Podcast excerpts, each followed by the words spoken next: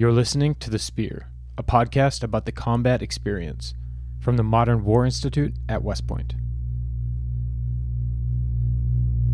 More than 100 meters outside the village, you were definitely getting in a firefight. My first patrol I took, we had a far ambush. And then it was just woof, woof, a, a huge explosion. The primary threat was RKG 3 grenades. Light machine guns and AK 47s, that kind of thing. Small arms fire, RPG fire. Explosively formed penetrators. Suicide bombs. And then that's about the time that the third IED went off. And that's when another grenade comes spinning over the side of the wall. And it's at that point the IED chain detonates. There was enemy in the wire. There's all these Humvees on fire. It, it was truly bullets flying from every angle that that you could see. I open the door and look outside, and all I see is muzzle flashes. There's a guy on top with a 240, and the rounds passed right past his head. At that point, our instincts kicked in. One one pilot on the controls, the other pilot was using his M4 to engage single man targets on the ground. You're shooting at everything. It was a fight. Welcome to The Spear. I'm your host, Tim Heck. Today's guest, Colonel Matt Hardman, has had a long and extensive Army career. As a result, the episode we initially recorded was going to be one part, but given the nature of his deployments, we think it better suits two episodes. So this is the first of two episodes with Colonel Matt Hardman. Thanks again for listening to The Spear. Welcome to The Spear, the podcast about the combat experience, brought to you by the Modern War Institute at West Point. I'm your host, Tim Heck, and today I'm joined by Colonel Matthew Hardman, who's currently the commander of the operations group at Fort Polk. Matt, thanks for being here. Hey, thanks for having me. I appreciate it. So, you're in a big position, a long Army career at this point, but how did it all start? Um, so, you know, uh, nobody, I think, plans, or most people don't, I think, plan on uh, being in the Army as long as I've been in the Army now. And uh, kind of fun because I'm sitting in my old office when I taught here at West Point.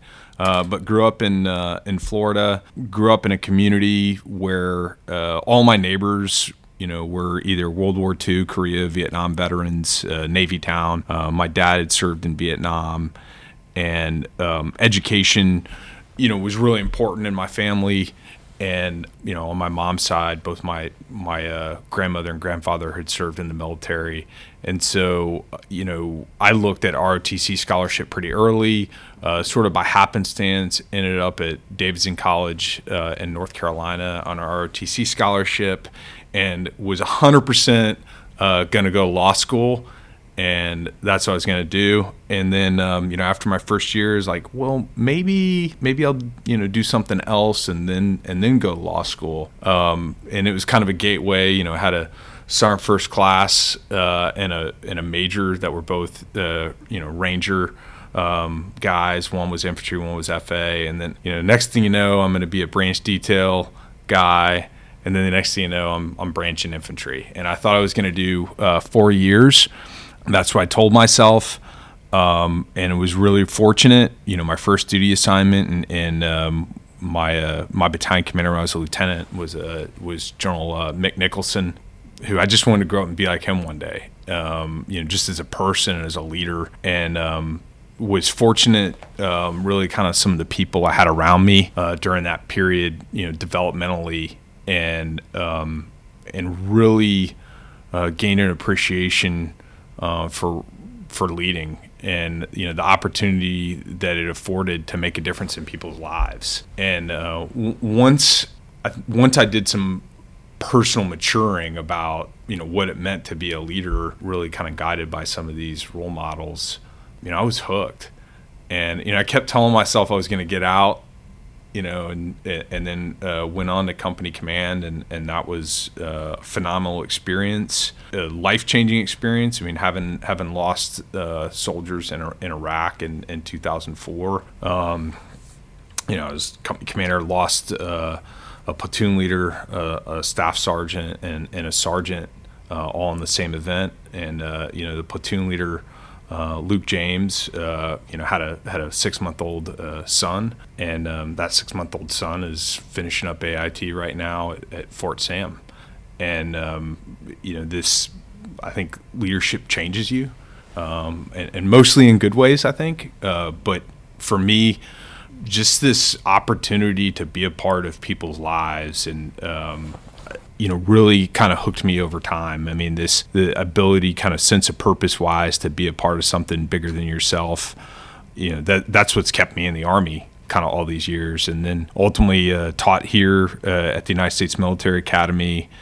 And um, you know i i am probably in retrospect some selfish reasons for for wanting to come here but that quickly I think changed. You know, I I um, applied here very early to come teach here very early in company command, and obviously grew from the experience of company command, grew in the experience of grad school. Um, but teaching here really had a profound impact on me as well. I mean, this watching really people carve out a better life for themselves to realize their potential and, and, in particular i think i was you know the the prior service cadets that came here um, you know some of them had been combat veterans um, it was just awesome to see. It was awesome to see people um, that maybe hadn't had some of the opportunities that I had in life really claw and fight to make the most of the opportunities uh, that they'd been given. Served some time up at uh, 10th Mountain Division and then uh, commanded up in Alaska.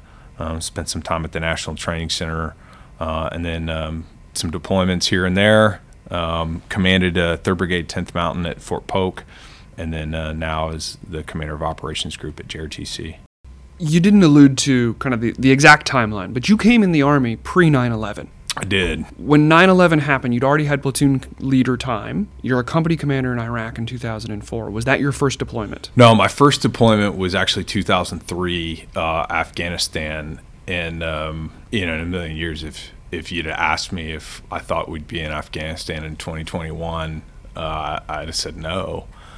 Um, and uh, yeah, so you know, came in the army before 9/11. You know, what's old is new. Large scale combat operations. Um, did a did a national training center rotation as a lieutenant, and did a uh, another one right after 9/11.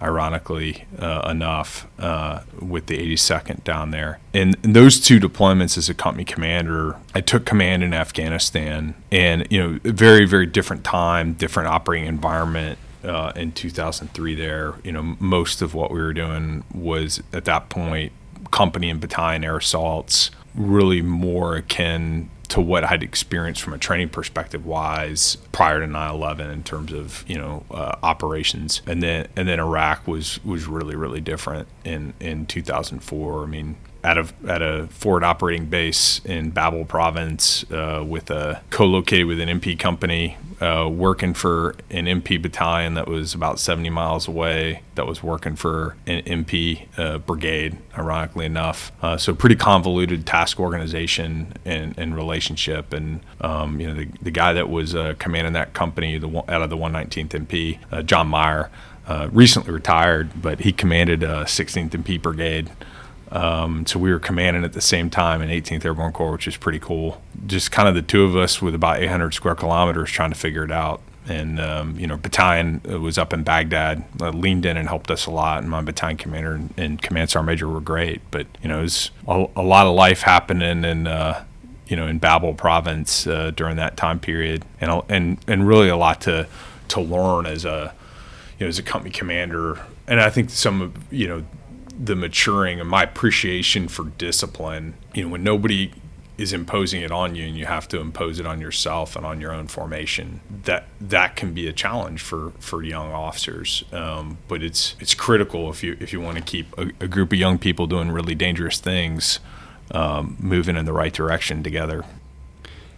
As you were preparing to take the company to Iraq yeah. what were the thoughts going through your head? What were the guidance that you gave to your leaders uh, what did you say to the soldiers on Friday evening at the end of formation? So we were uh, we'd come back from Afghanistan um, about 90 days before, and we were doing a, a, training cycle, and everybody was telling us that we were we weren't going to deploy for at least a year. And uh, you know, I had a platoon sergeant that had been in position for for a while, and uh, kind of one day in my office, we're like, we were watching the news and we're like this is going to happen at some point and so uh, we were actually out training and we were doing platoon STX lanes uh, with an ied focus which was ieds were still very novel at this point and i got called uh, back Um, and so I, I, show up at the battalion headquarters and told, hey, you, you need to go to the what's called it the 82nd, the N plus two room, notification plus two room. So I go up there and it's all the company commanders from the brigade are there. You know, brigade commander tells us, hey, we're on an X hour sequence. Uh, put your put your companies on leave for about a week, and then uh, we send an advon out and we're out the door. And uh, so, you know, about about 10 days worth of kind of prep you know, but the 82nd's, like that's the life that you, kind of live down there. And um, so went out the door and, uh, you know, deployed in, in early January uh, to, to Iraq. Um, really quick turn. What I, you know, that experience, I mean, and, and I lost soldiers very quickly. I mean, within the first week of being deployed. Um,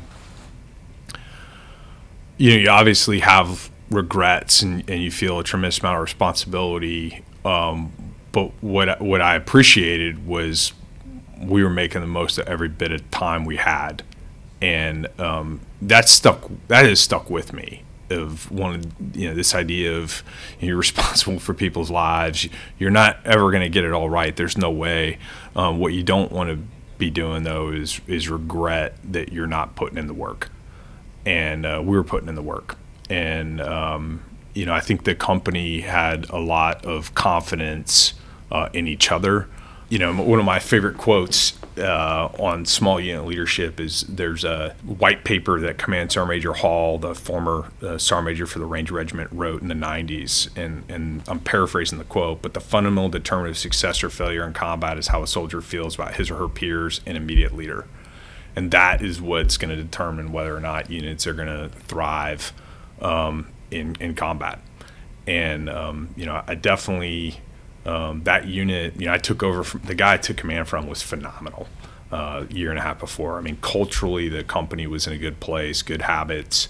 And I think there was this real sense of people trusted one another and they trusted their immediate leaders. And that's ultimately, you know, when things get hard, that's what people are going to fall back to and was really grateful that that you know Mike, the guy I took command from, he went and went on to lead in a couple special mission units for a while. You know, made a real difference, and um, you know, and that that has stuck with me of you know as well as command is not about you; it's about what you the legacy you leave behind, and ideally, it's about a culture that you leave behind that endures past you. Forever grateful uh, to Mike, uh, kind of for the approach that he took. You know, he took an approach that was about long term results for the good of the organization and the people that served in it. And it served us well on the Afghanistan and then the Iraq deployment.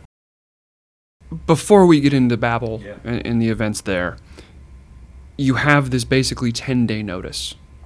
How did you break the news to your family? How did the other soldiers do that? You know, kind of what what stayed on the home front? Um, yeah, I mean, it was uh, hard hard for a lot of the families. You know, the soldiers, the paratroopers. You know, as, as young people are often to be, most of them were pretty excited. We'd also had a, a pretty high turnover um, from the Afghanistan deployment, so we probably had about 20 new soldiers that are paratroopers that came in. I do remember a young machine gunner uh, that had been on the deployment you know, knocked on my door, asked to talk to me, came in, shut the door, and uh, and broke down on on my couch. You know, and it's like, hey, sir, you know, my marriage is in a hard spot. Uh, you you can't put me on leave. Like, if you put me on leave, I'm going to go AWOL. Um, and uh, I, you know, I, I told him, I'm like, well, I know you're not going to go AWOL because I know you wouldn't do that to the people on your left and right. You wouldn't do that to your platoon. And um, 10 days, you know, we come back from a week of leave and he's got tears in his eyes. He's like, there's no way I could like leave these guys. And, um, you know, that commitment uh, to others, you know, has stuck with me. And, and it is, it, you know, that experience, I, I won't say his name because I'm, I'm still in touch with him. I'm, and, you know, unfortunately his marriage didn't survive, but I, I 100% know that he placed others first and, um, you know, powerful. And, that, you know, I, it stuck with me. Never underestimate the kids. Um, you know, the the young people too often. You know, we. Uh, I think we badmouth, you know, younger generations. You know, and George Washington was probably talking about, you know, these privates today in 1775, and you know, I, just think it's never underestimate them because they they always they always end up surprising us, you know, and, and that that paratrooper certainly did that, and it, it was hard. It was a it was a hard deployment. It was hard the way we went out the door. I mean, I had a great battalion commander, great battalion command sergeant major. Um, you know, they really helped, I think, hold the team together in in the home front. And you know, my wife, um, you know, she's uh, an accomplished um, professional herself, but you know, she ran the family readiness group. I mean, very very businesslike. I mean, it was all about transparency, information to families, um, very user focused approach versus, um, you know, frankly, some kind of, um, you know, social club. And I think that made a huge difference. And, and you know the guy that commanded before me, Mike, you know he he'd kind of set the conditions for that, and which made it um, you know relatively easy to do a lot of it gets back to the culture, you know, particularly of of the 82nd and, and the rapid deployment units back then of like there's this expectation, you know, anywhere in the world wheels up in 18 hours and um, you know, and, and that's coming back in parts of the army. But you know, it's it's interesting. I had somebody, I had a company commander ask me about this. You know, what do we do if we don't have a deployment on the horizon? I'm like, well, we train really hard just in case there becomes one on the horizon and I think that that's a generationally that's got to be a mindset shift of like it's always lurking for us. Hardship, um, danger is always out there in our profession, and we just got to be as ready as we can be for it. And that's you know it's running a marathon, right? You know you you, you never skip the water station or the M and M station on a marathon because you never know you know what you're going to feel like at mile twenty. I think that's got to be the mindset of like you know, just constantly trying to maintain as high a readiness as possible without redlining the people and organization that you're in and and that takes you know I think a lot of maturity to figure that balance out. What was going on in Babil in 2004 when you showed up? Um so uh you know, we, we replaced a unit that was uh, deemed not ready to deploy. Hence, we you know the the global response force, uh, or at the time the DRB, the Division Ready Brigade out of the 82nd. The truth is, nobody ever gave you know nobody ever gave us a mission. I mean, I remember sitting down at a table with my battalion commander, and we wrote out my mission statement and intent and concept together, he and I. And I give him a lot of credit. I mean, it was the the way he kind of did it, and uh, very little intel handover. You know, this is before ubiquitous use of ISR and signals intelligence and some of these other things, and um, you know, really um, had to kind of fight for information initially. You know, we we were really securing a platform that allowed us to help uh, keep the ground LOCs open um, and, and, it's really resulted in, in being a you know a way station for other units and a place for them to evacuate casualties to, but also uh, conducting rigorous patrolling uh, uh, to address the IED threat on MSR Tampa at the time. Tampa winds up in a lot of these stories, right? Yeah. It was the, the major artery through the country. Right. Best German highway, not in Germany. the shift from Afghanistan yeah. to Iraq. How did your subordinate leaders and how did you take that to you know now you're on this German highway? Yeah, so I mean, I you know one like we went from I mean I I think I did a dozen air assaults in the summer of uh, 2003. You know, most of them anywhere from from four to seven days you know, sometimes operating uh, with nothing but TACSAT radio and uh, time windows, you know, out on the border, all dismounted, usually company together, um, maybe operating as platoons, but in a in a company AO. Um, to now, you know, had a task org of uh, 217 paratroopers mortar platoon, scout platoon, heavy weapons platoon, two rifle platoons, some some uh, logistics and medical stuff. You know, and the threat was different, but there wasn't a good read in uh, in January 2004 what the threat was. I mean, and nobody could really kind of tell me. You know, and the IED threat certainly wasn't well understood at that point. and um, you know so kind of focused on fundamentals i mean execute patrolling you know um, you know was the big thing. I'm at. I sat down and did a, a graphic terrain overlay of my area of operations to understand the terrain. Um, you know, because there wasn't one before we got there, and um, you know the the I mean I think the the other big one. So you know this is a- after after we have soldiers killed, the, probably the best after action review I've ever sat in. I mean, the platoon sergeant for that platoon facilitated it, and it, there was a ton of candor about the things that had, you know, not been done to standard or done right, or that we wish now in retrospect we do differently, and and really mature conversation from a bunch of privates and E4s. Um, you know, nobody talking about revenge or payback, just very professional, just very, very mission focused. And that was, um, it was good to be a part of. Um, and I knew we were going to be okay after I listened to that, you know, and it, and it just, it took us a couple weeks to get kind of stuck in. Uh, but once we got stuck in, we, we really got off the roads a lot more. I mean, we'd use vehicles to to insert us, dismount, and maneuver. Heavy reliance on sniper teams uh, in in area ambushes. Different for that time period from a lot of people's experience. I had a mortar platoon attached. I shot a ton of mortar ammo uh, in in 2004 and, and, pretty effectively. And it, you know, it, it, really was just small unit patrolling and being very aggressive with small unit patrolling. Um, the challenge was is, is outrunning uh, fires and outrunning communications just based on the sheer size, the amount of space that we had. And I didn't have a very good understanding of the, of the the physical terrain or the intel picture. I mean, really had to fight for intel to understand uh, kind of what was happening. And you know, we were right on a, a, Sunni Shia seam, and then in retrospect, that whole area was really a support zone for um, for AQI. Yeah, so uh, you know, uh, learned a lot. Um, you know, learn reinforced for me. You know, the fundamentals like matter, like over and over again. I, you know, my my experience from really from company command through brigade command, and we'll probably talk about some of that. Is just fundamentals matter. You know, there's no hack, there's no gimmick, there's no shortcut. You know, rehearsals, PCIs.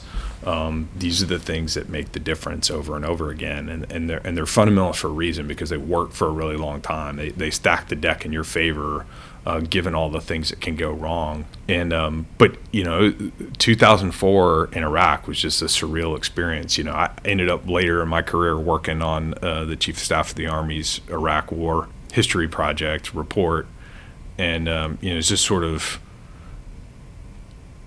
it's not su- it's not surprising I didn't know what was going on at the uh, you know at the at the company level because frankly a bunch of people at the brigade and division level and above were trying to figure out what was going on and make sense of the operational environment. The events that led up to those deaths was it a routine day and this was out of the blue or had you been seeing increasing contact? No, so I mean we're brand new. Uh, into the area of operations had probably conducted three patrols at this point. Um, new platoon leader probably the more experienced platoon uh, that I had at that point. Um, and you know had done uh, I'd issued a company order, platoon had issued its order, had done PCIs, PCCs, and had done rehearsals, um, and um, you know, and really this was about conducting reconnaissance to understand the environment and frankly to kind of shake out the platoon, and um, you know, mounted operations, which is a light infantry unit. So, you know, we had AT section with um, part of the platoon, and they're all mounted. Um, and, uh, you know, bottom line is one of the gunners saw something in the southbound lane. They go up, they turn around. They didn't initially report it because they didn't know what it was. They get out. They, they actually stop right on top of it, not short of it, like they thought, because they had to go up about a kilometer and come back down. And you know, as they're as they're realizing what happened, that they're like right on top of this thing, you know, there's this sort of uh, probably minute or two of like disbelief that no kidding, this is an IED, and no kidding, this is happening. And uh, you know, the platoon leader um, essentially last words were like, "Hey guys, this is a bad idea. Back up." And they start backing up, and it went off, um, and it killed um, killed Luke, Buddy, and Corey instantly. um, and then wounded three, uh, two pretty severely, a staff sergeant and a sergeant. Um, you know, and and uh, you know everyone involved, like not what we'd rehearsed, you know, actions uh, on uh, you know React ID. but you know part of that is like okay you know repetition is what you'll fall back to. And you know i think there was probably a little bit of um, false comfort. I mean this sounds crazy from 2022 but you know there's no there was no command wire you know um, now we had briefed that there were starting to be anti-handling devices and radio controlled IDs, but but for folks that had come from afghanistan like everything in afghanistan in 2003 is command wire um, you know, so just that sort of registration of what's happening. I, I don't, you know, I don't know. I'm not the, I wasn't there on the ground when it happened. Um, but in retrospect, I mean, I think that's what it was. I think there was this sort of, huh, what are we, what, is that really what I think it is? And then, um, you know, and then they're backing up and this thing goes off and, and kills, um, kills three of them instantly. And, um, you know, the squad leader on the ground, um, senior NCO on the ground, uh, did a phenomenal job, you know, evacuating everybody. Uh, clear, you know, didn't know if there were more IEDs, didn't know if this was being overwatched. Clears the kill zone, um, uh, assesses the 3K, RKA, um, and then evacuates the wounded. And get the radio call, and, you know, transitions are hard. First radio call, super confusing, uh, ends up um, AT section that's attached was using the wrong call sign. They'd reverted back to their parent unit call sign. That's what people do under high stress. And um, took about a minute, and then it, it instantly clicked for me what had happened. I'd heard the explosion, but didn't know that you know we had a unit that was in contact.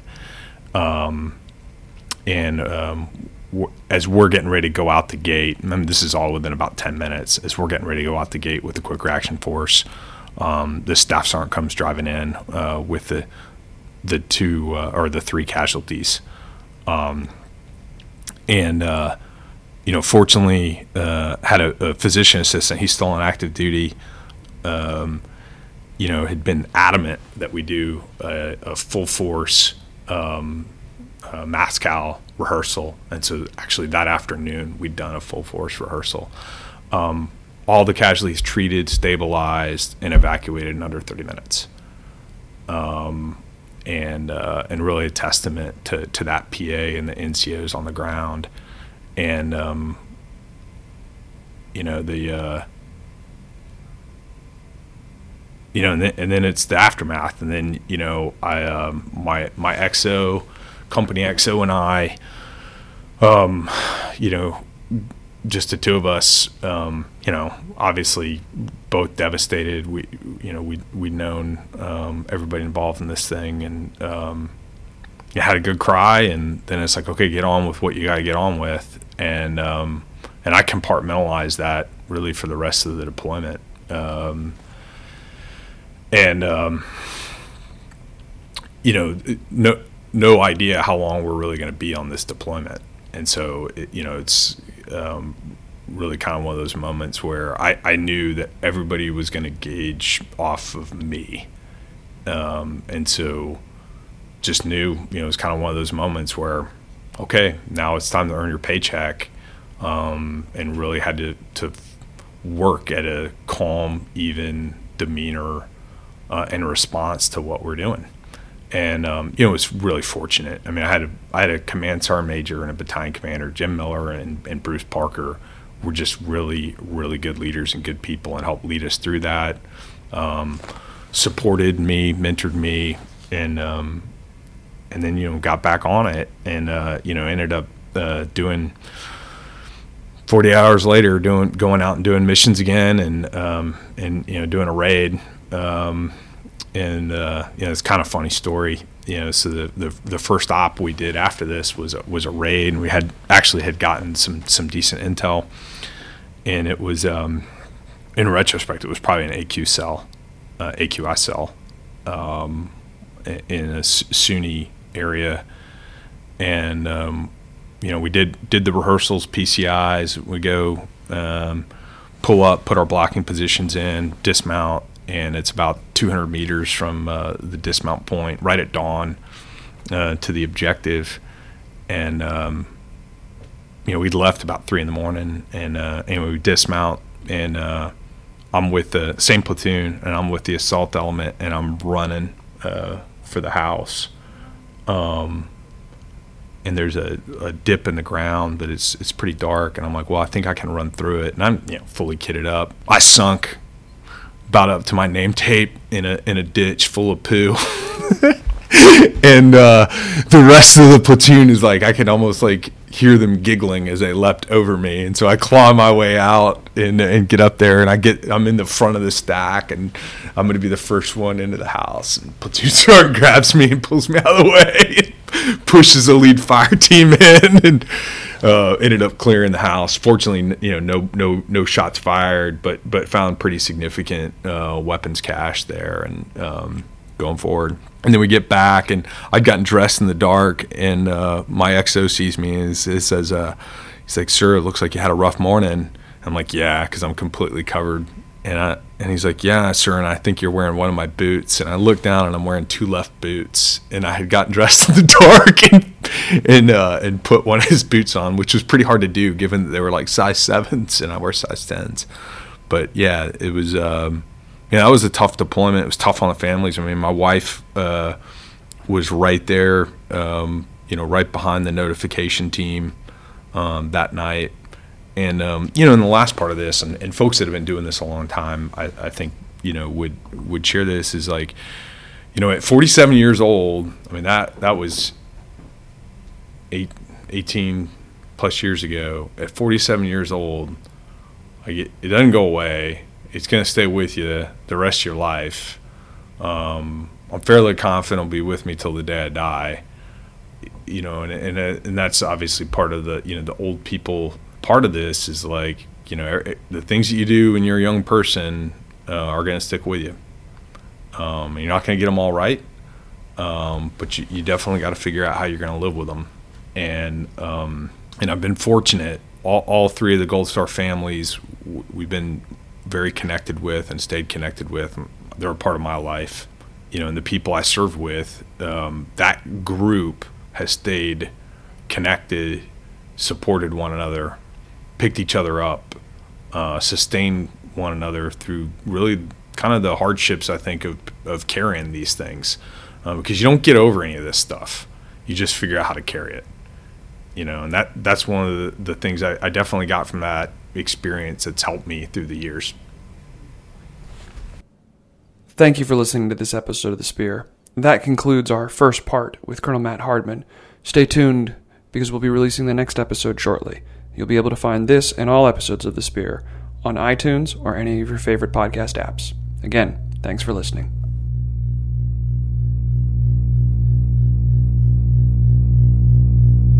Thank you for listening to this episode of The Spear. The Spear is produced by the Modern War Institute at West Point. What you hear in each episode are the views of the participants and don't represent the position of West Point, the Army, or the U.S. government. Be sure you're subscribed to The Spear on Apple Podcasts, Stitcher, or your favorite podcast app, where you can also give the podcast a rating or leave a review, which helps us reach new listeners. And if you aren't yet following MWI on social media, please find us on Twitter, Facebook, and LinkedIn. Thanks again for listening.